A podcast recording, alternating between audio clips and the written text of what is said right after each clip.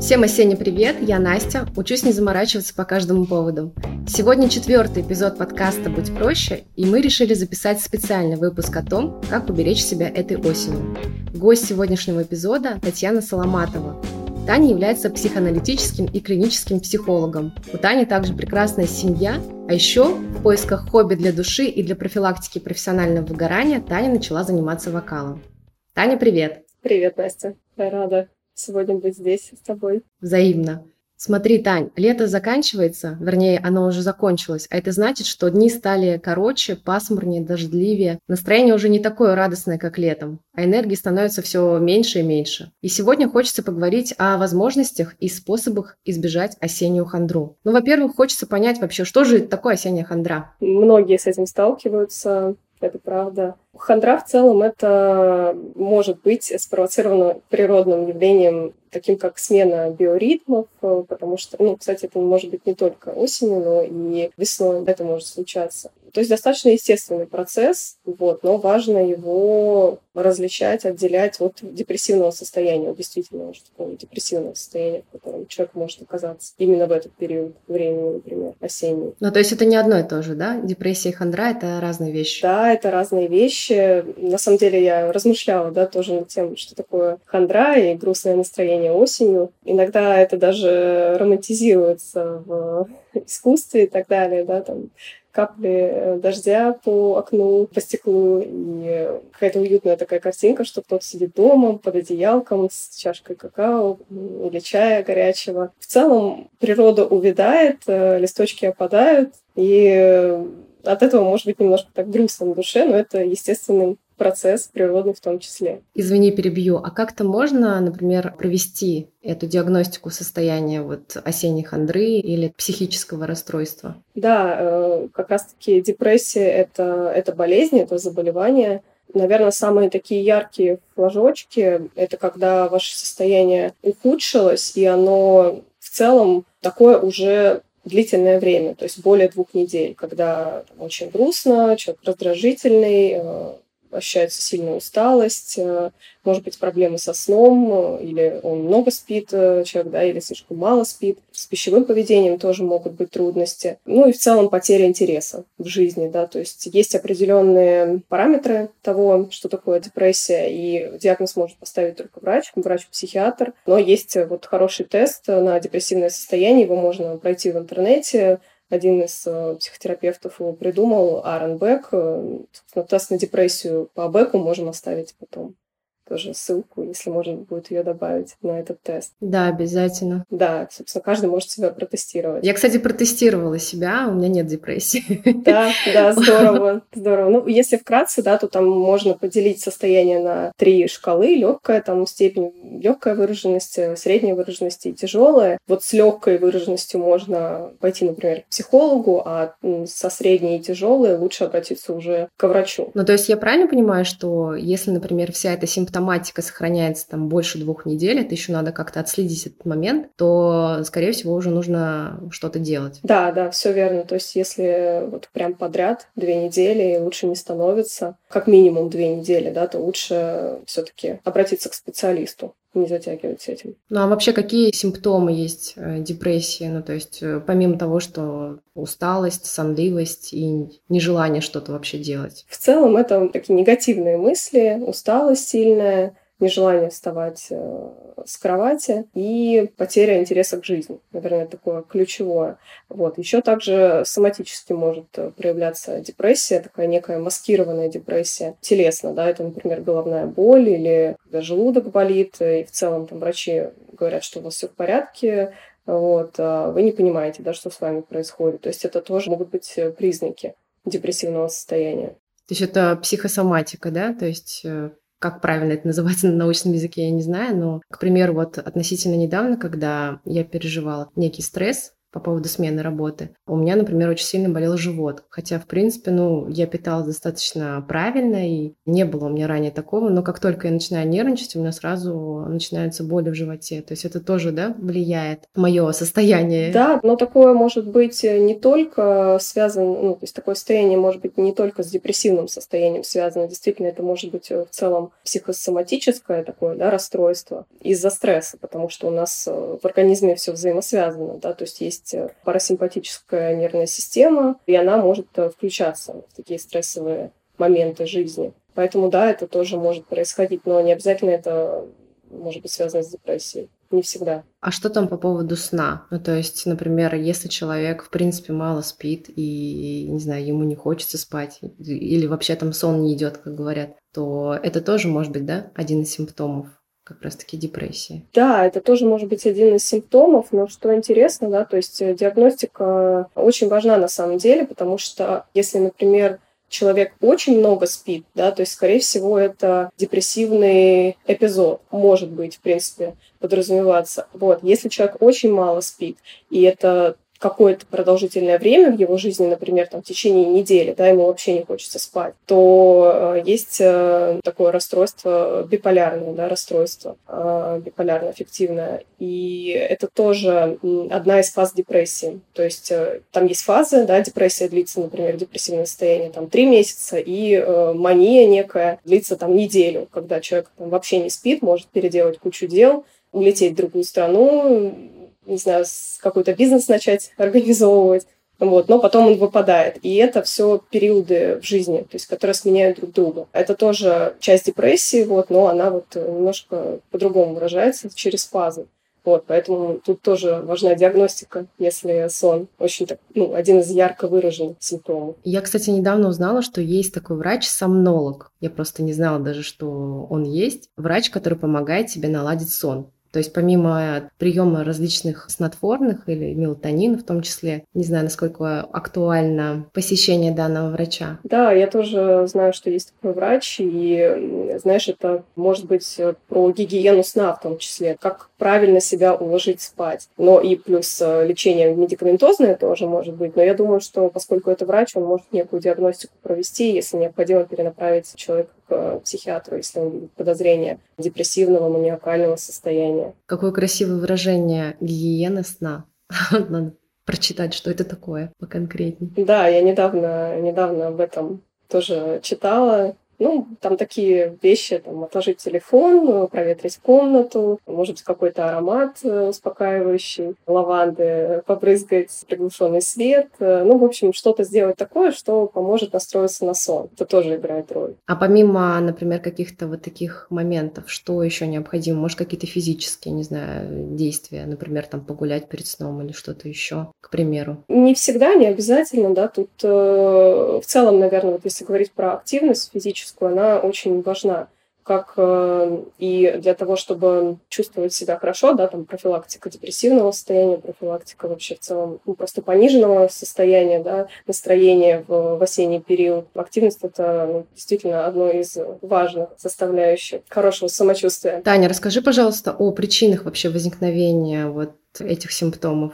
Откуда вообще берется эта депрессия и как ее там можно избежать? Собственно, в научной среде признан сейчас подход, метод биопсихосоциальный, да, то есть это три важные составляющие, которые влияют и на физическое состояние человека, и на психологическое. То есть это биология, то, что нам досталось по наследству, гены, да, то, какими были наши предки. Это где-то 33%, остальные, вторая часть 33%. Это много, мне кажется, очень много, 33%. Они как бы делятся поровну на три части в, в равных пропорциях, да, то есть биология, генетика, э, социум, среда, где мы живем, с кем мы общаемся, как на нас э, влияют э, близкие люди, и психология, то есть это индивидуальность человека, его темперамент, каким он родился, как он воспринимает, э, то есть насколько у него чувствительная нервная система, как он воспринимает вообще окружающий мир. Ну, то есть такие индивидуальные особенности. Это все вот э, может влиять на состояние человека. Сейчас это в равных пропорциях. У меня следующий вопрос. Вообще все, на самом деле, люди подвержены депрессии или там осенней хандре? Ну, то есть вот каким-то таким явлением? Нет, не все, потому что у всех, опять же, разная нервная система. Какие-то люди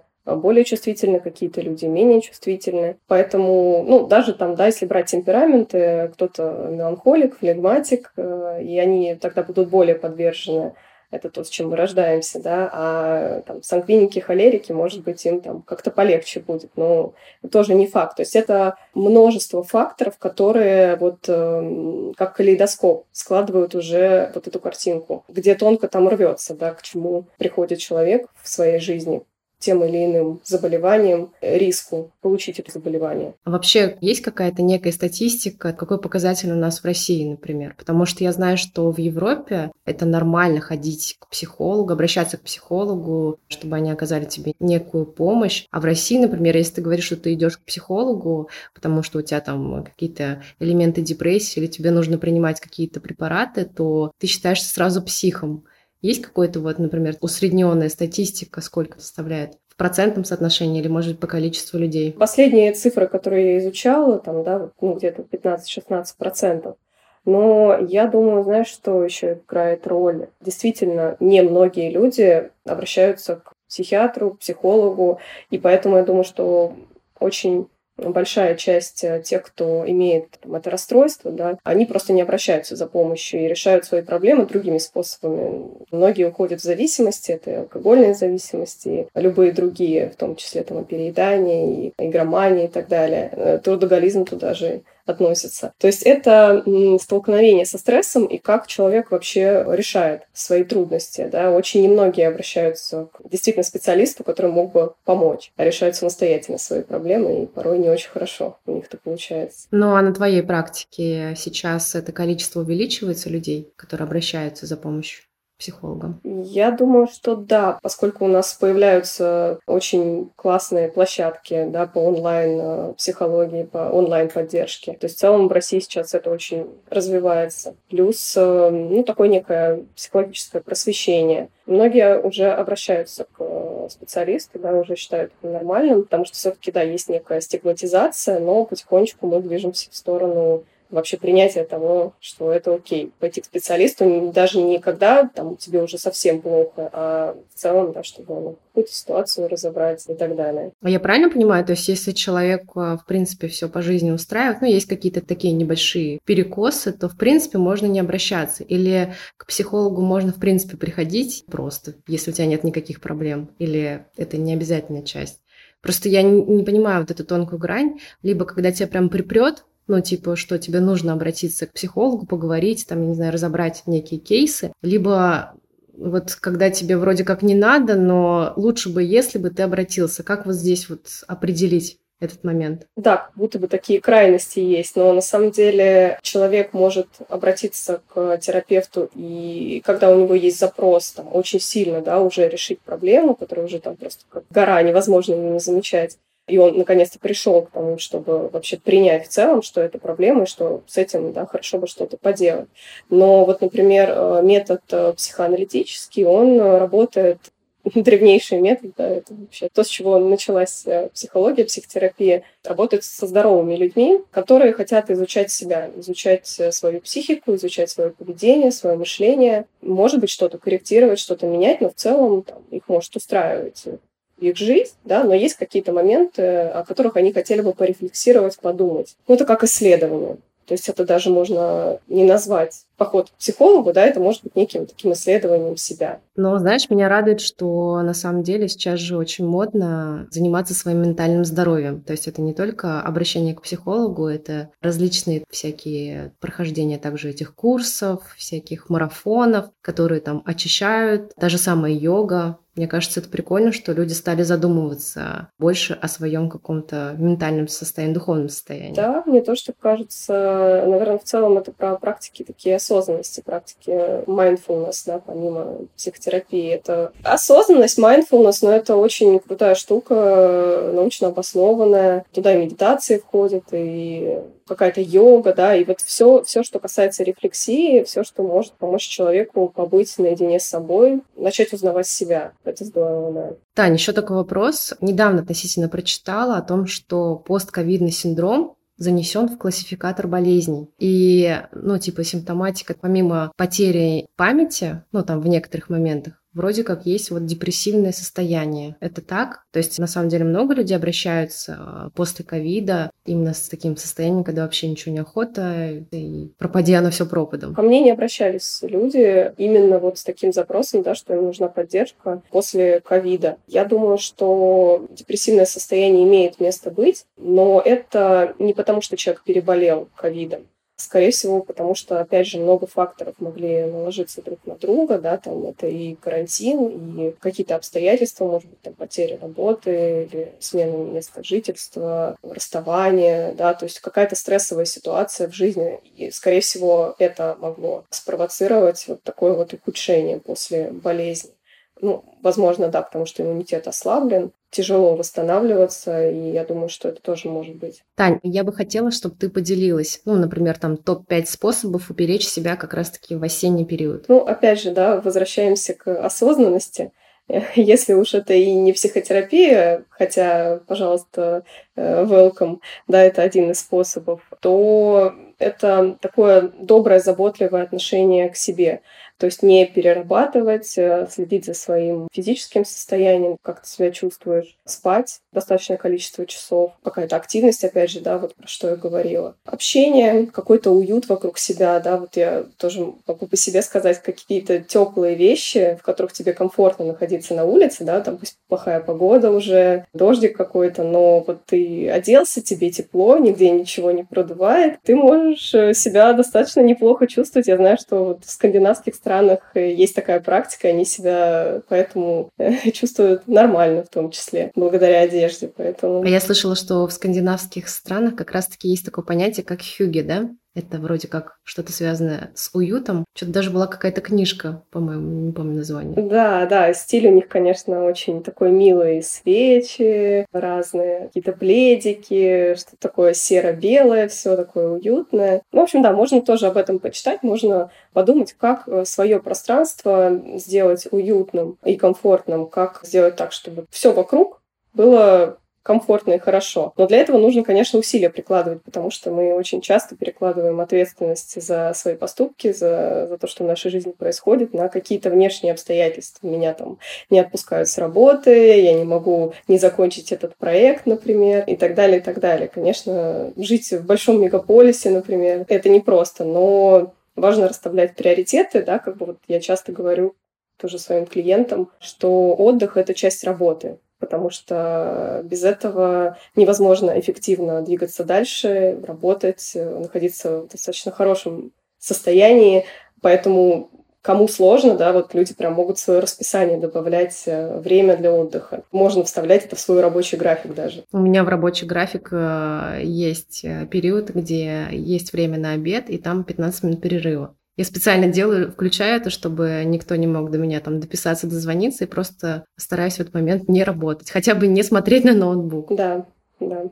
Не всегда это получается, но если мы направляем в это свое внимание, на это свое внимание, то может э, со временем это ну, как проще делать это. Таня, ты сама, вот ты говоришь о том, что нужно уметь отдыхать. Как ты считаешь, ты умеешь отдыхать? Я думаю, что с одной стороны да, потому что я тоже осознанно там, выделяю время для отдыха, поскольку выгоранию очень подвержены люди, которые работают с другими людьми, будь то врачи или менеджеры или психологи. Вообще сам термин выгорание, он был он достался нам от врачей, от э, их профессии. Но иногда у меня это происходит так, что сложно вообще ничего не делать. Я там все равно что-то включаю, фильм или подкаст, или, например, когда я гуляю, нельзя просто гулять, нужно включить подкаст, хотя я понимаю, что... Я тоже так же. Но иногда можно вообще ничего не делать, э, и это тоже нормально просто бежать или просто идти. Если честно, я не понимаю, как так люди могут вообще ничего не делать и, например, просто ничего не делать, лежать. Не смотреть ни телевизор, ничего, а просто лежать. Это похоже на медитацию. Да? Медитация на самом деле очень полезна для нашего мозга. Это тоже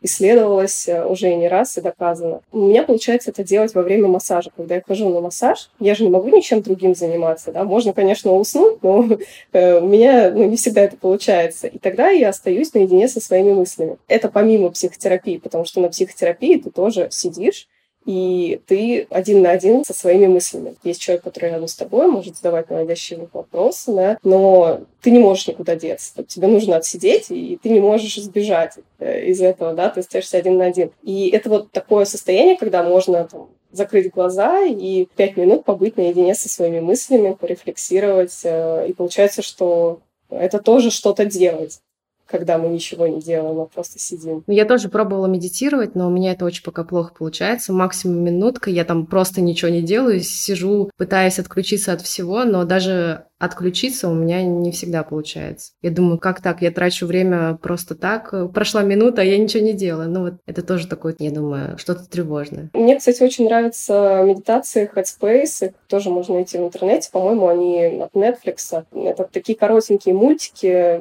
по-моему, там серии 6 э, и несколько сезонов по 6 серий. Там есть э, описание того, что такое медитация, да, там, как они влияют на нас и так далее, и небольшие упражнения, которые там длятся, вот опять же, не дольше, чем минута или две минуты, и это все очень заходит приятно, если сложно самому вот так. Прикольно, надо посмотреть. Так, извини, я тебя перебила по поводу способов уберечь себя в осенний период. Ты сказала про сон, про общение, про создание уютной атмосферы и по поводу физических активностей, по-моему, ты начала, а я тебя перебила. Да, причем это может быть вообще все что угодно, не обязательно ходить в спортзал, да, можно просто гулять или там в бассейн пойти, Нужно придумать для себя что-то такое, вот, от чего не противно, потому что важно делать то, что хотя бы хоть как-то откликается. Какую-то активность можно для себя придумать. Это ты имеешь в виду именно конкретно про физическую активность, или это не только физическая? Это именно про физическую активность, потому что это очень важно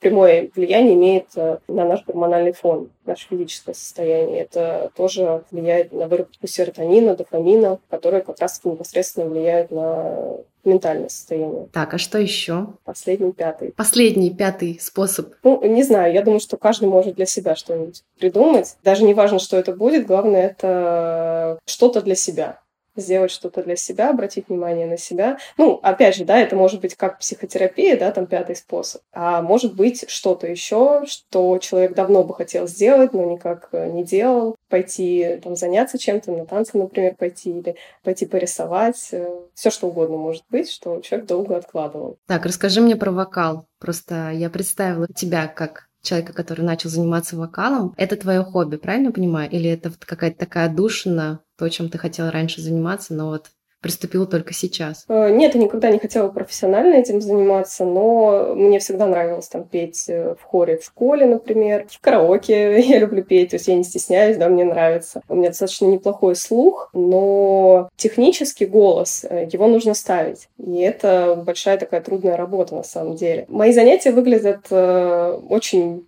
приятно в плане того, что я пою те песни с преподавателем, которые я хочу. То есть там нет такого, что мы разучиваем какую-то классику или ноты. Все очень легко, небольшая распевка, и потом мы разбираем ту песню, которую я хотела бы петь. Прикольно. И это очень здорово. Если бы меня спросили, есть ли у меня какое-то хобби, наверное, бы мне очень трудно было ответить.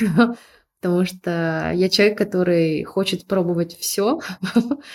Но я так пробую, если я понимаю, что это не мое, то как бы все. Единственное душно, наверное, для меня сейчас в плане какого-то творчества это подкастинг. Потому что именно здесь, помимо того, что ты общаешься с людьми, ты еще и развиваешь некие свои навыки, в том числе ораторского искусства, получаешь от этого удовольствие, ну, по крайней мере, я. Поэтому для меня это тоже такое что-то новое. И, естественно, физическая активность. По возможности, если я себя хорошо чувствую, я там хочу побегать. Вот. Но в целом без каких-то вот движений мне очень трудно. Я даже на работе там пытаюсь встать, поприседать, и на новой работе мои коллеги на меня так э, смотрят. Ну, вернее, смотрели сначала, а сейчас уже принимают. Угу. Ну, мне кажется, это классное хобби, подкастинг. Многие люди любят подкасты, в том числе я. Так что я желаю тебе в этом удачи продолжения и развития. По поводу того, что многое пробуешь, есть вот такой термин, я его слышала, люди-сканеры, которые много чего могут пробовать в своей жизни, ну, в целом, да, которым все интересно, это тоже окей. То есть я человек-сканер, что-то новенькое. Понятно, прикольно. Тань, я хочу тебя поблагодарить, что ты стала моим гостем. Мне очень приятно, во-первых, с тобой познакомиться, а во-вторых, то, что ты поделилась с нами и приняла участие в такой, я скажу, достаточно простой, на первый взгляд, теме. На самом деле она не очень простая, потому что осень — это всегда период, по крайней мере для меня, это завершение чего-то там старого, закрытие каких-то моментов, вопросов и старта новых проектов. Поэтому это такой особенный период моей жизни. И плюс у меня день рождения осенью, то есть у меня какое-то такое начало чего-то клевого и хорошего, я очень надеюсь. Поэтому я благодарю тебя. И я надеюсь, что ты придешь ко мне еще в будущих темах, ну, то есть при обсуждении будущих тем. Поэтому тебе слово, как ты себя ощущаешь, то есть, ну, твой первый опыт подкастинге. Да, да, спасибо еще раз, что пригласила. Я немножечко волновалась сегодня, но для меня очень важно продвигать и освещать те темы, которые, собственно, есть в психологии и так далее. Да? То есть некий такой психоактивизм, психологическое просвещение. И тема действительно очень важная, потому что многие там до сих пор отрицают то, что это некая проблема, которая достаточно хорошо лечится, если, собственно, обратиться с этим. Я за то, чтобы люди улучшали свою жизнь, и никто не обязан жить там какой-то тяжелой жизнью и так далее. То есть со многими ситуациями, трудностями можно справиться. Да, спасибо. Кстати, я хочу сказать, что у Тани есть телеграм-канал, который называется «Трудный психолог». Он о непростых буднях психолога, где Таня делится опытом терапии и обучения, а также психообразования и психоактивизме. Там, кстати, очень много прикольных мем о психологии жизни. Это специально так или тебе просто так нравится? Мне так нравится. Я вот э, подумала, ну, во-первых, о том, что да, это действительно такая некая проективная методика, что мы видим на картинках, какие-то подписи, насколько нам они откликаются. И плюс э, э, у нас есть такой защитный механизм, очень хороший, который помогает нам справляться с, со стрессом, с переживаниями, как э, механизм, он называется юмор, да, то есть э, мы с юмором можем относиться к трудностям в том числе, да. Не токсично, но иногда, иногда это помогает. С сарказмом, скажем так, по жизни. Ну, сарказм, сарказм это такое уже немножко другое, да, но, но в целом, да, пошутить э, это хороший такой защитный механизм, Особенно если человек там понимает, да, что он может это делать, ему это помогает и так далее. Кстати, ссылку на телеграм-канал и социальную страничку оставлю в описании. Также хочу поблагодарить тебя, дорогой слушатель, что был с нами. Не забывайте, пожалуйста, ставить лайки, оценки и делиться в соцсетях. И помни, не усложняй жизнь себе и другим. Пока-пока!